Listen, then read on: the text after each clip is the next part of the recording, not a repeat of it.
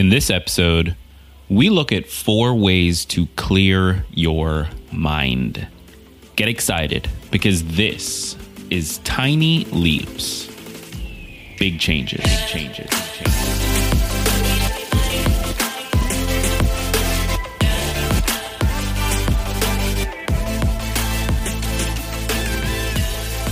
Welcome to another episode of Tiny Leaps, Big Changes, where I share simple strategies you can use to get more out of your life.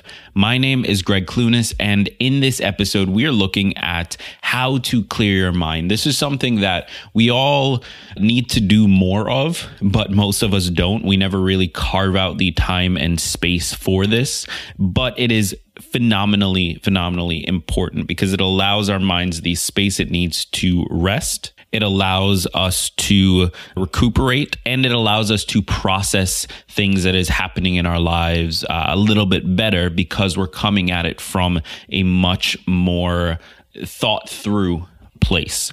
So, we're going to be looking at four different ways that you can clear your mind, both when you need to and just as a, a general habit that you can build and act on on a day to day basis. So, I'm super excited for this one. Now, before we jump into the episode, I do want to remind you that there is another podcast you should consider listening to. It's called The Great Man Within. It's hosted by my friends Dominic and Brian, and it's all about how to be a man in the modern 21st century era.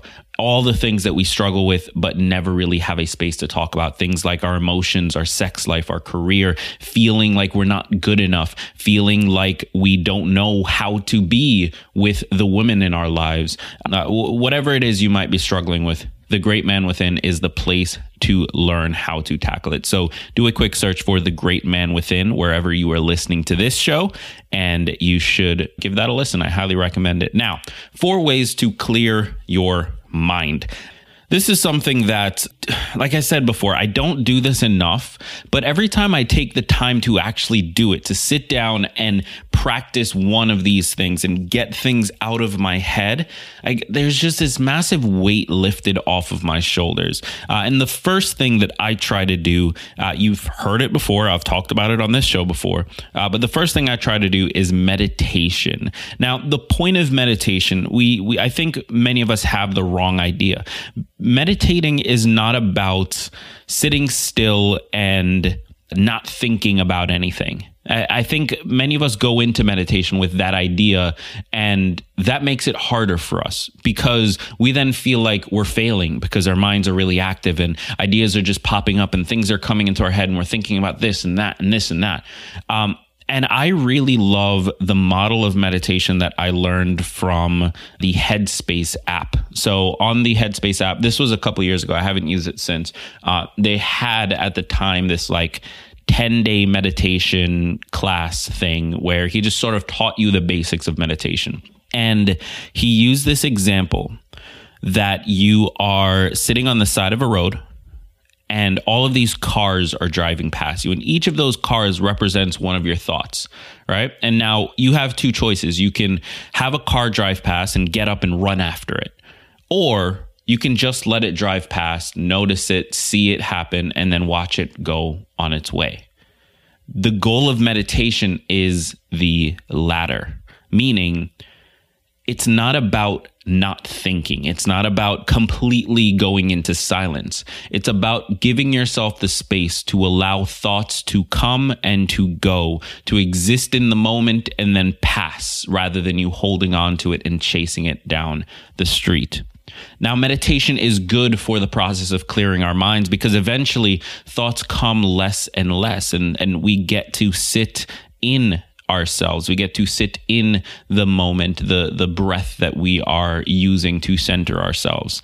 That allows us to get to a place of clarity, to a place where no individual thought is dominating our space. Now, we are still having thoughts because we are humans, but no individual thought is taking more from us than any of the others. And that is a very powerful place to be. That is where you can start to experience that feeling of a clear mind and that feeling of being one with yourself. Now, I still struggle with meditation. This isn't something that I'm able to do every single time I sit down, but it does feel good even just to remove yourself from the constant chasing and attachment to those thoughts and just let those thoughts drive by. So that's one really easy way to clear your mind. And what I would recommend you do if you are new to meditation is just put five minutes on the stopwatch on your phone, or maybe you have an actual watch, put uh, five minutes on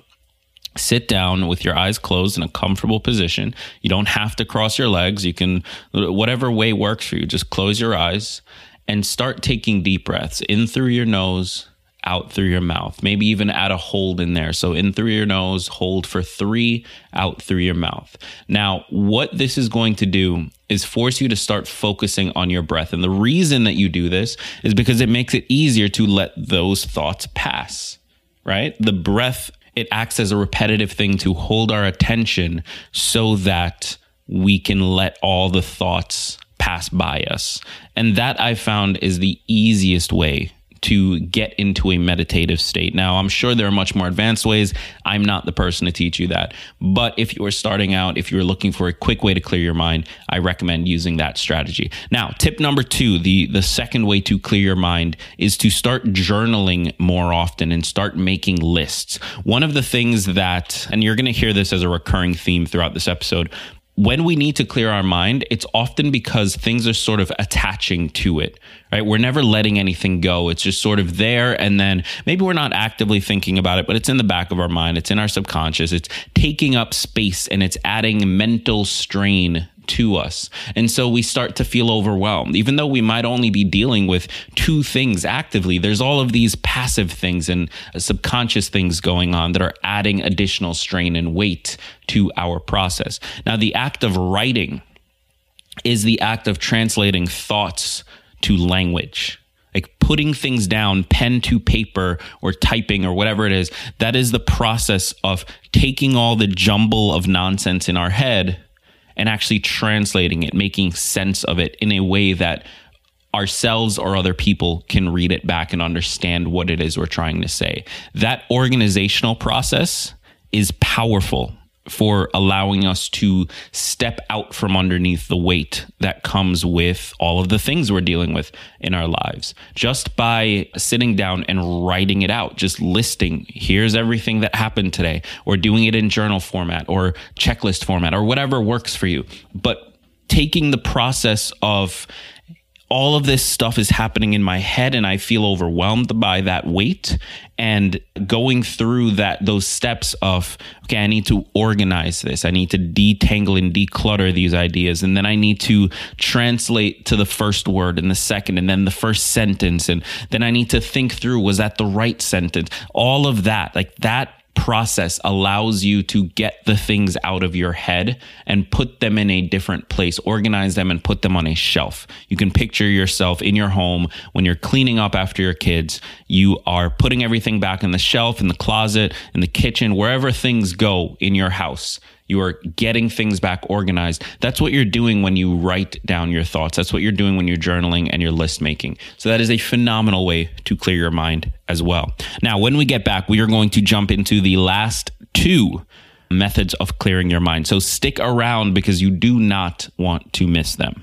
Remember back in the day when breakfast cereal was your secret weapon for starting the day off right? You'd wake up, it'd be Saturday morning, Looney Tunes was on, and you would pour yourself a beautiful bowl of Lucky Charms. Do you remember that?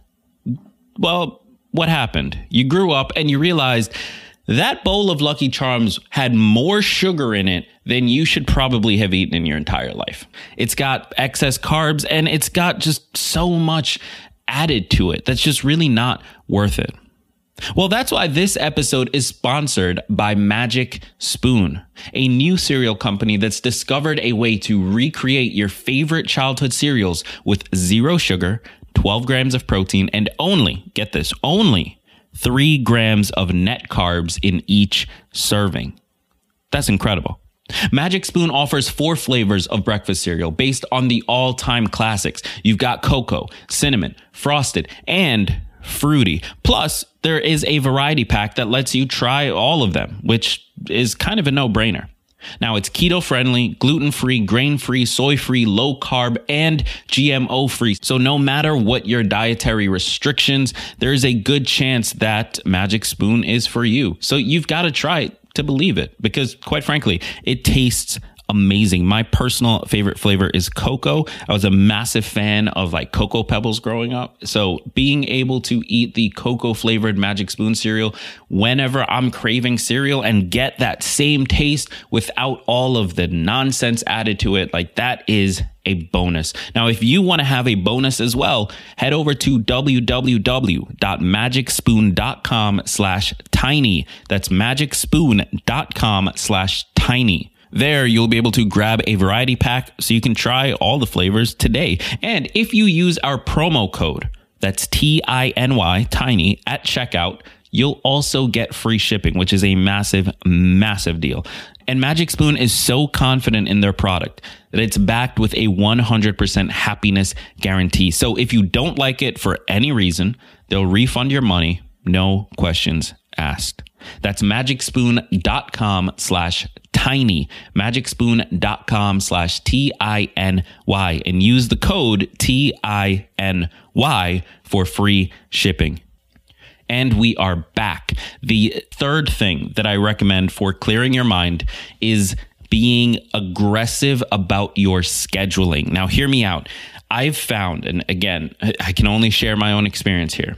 I've found that the days that I block out my calendar, when I actually take that time and say, okay, I'm going to wake up at this time, and then from this time to this time, I'm doing X, and this time to this time, I'm doing Y, and then breakfast is at this time, and lunch is at this time, and I'm going to have this meeting, and blah, blah, blah. When I actually am aggressive about filling up my calendar and putting everything I want to do that day on the calendar, and then just living my day by that calendar I feel such a weight off of my shoulders. It is a lot of work. It takes a little bit of time to think through and a little bit of time to set up, but you end up getting all the things out of your head and you have this subconscious attitude throughout the day where you know that everything's getting done. It's already scheduled out. It's blocked out. Everything has its space and its time and it's going to get accomplished because you trust yourself to do that that's the power that scheduling can have and it feels like you need to be this like you need to kill your freedom, right? It feels like in order to get this benefit,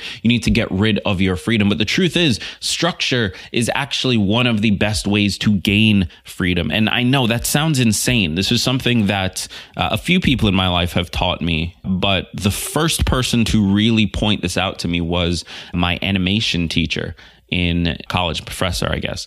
So I remember back then always wanting to be self employed, always wanted to be an artist and focus on just making things. And she pointed out to me that having a stable job that brings in revenue is a great way to give yourself the freedom after work and with the time that's left to do whatever you want with no attachments to anything because your bills are covered. Whereas when you are doing it full time, every action you take has to be considered as far as is this going to turn into revenue or not and how soon. So giving up freedom, sacrificing freedom can sometimes be a great way to gain freedom. And that is what scheduling allows us to do by putting everything out on the calendar, it gives our mind the freedom that it needs to actually operate on each of those individual things because we know that at 3:30 this thing that we know needs to get done today is scheduled. It has its place. And so we don't need to worry about it at 12:30.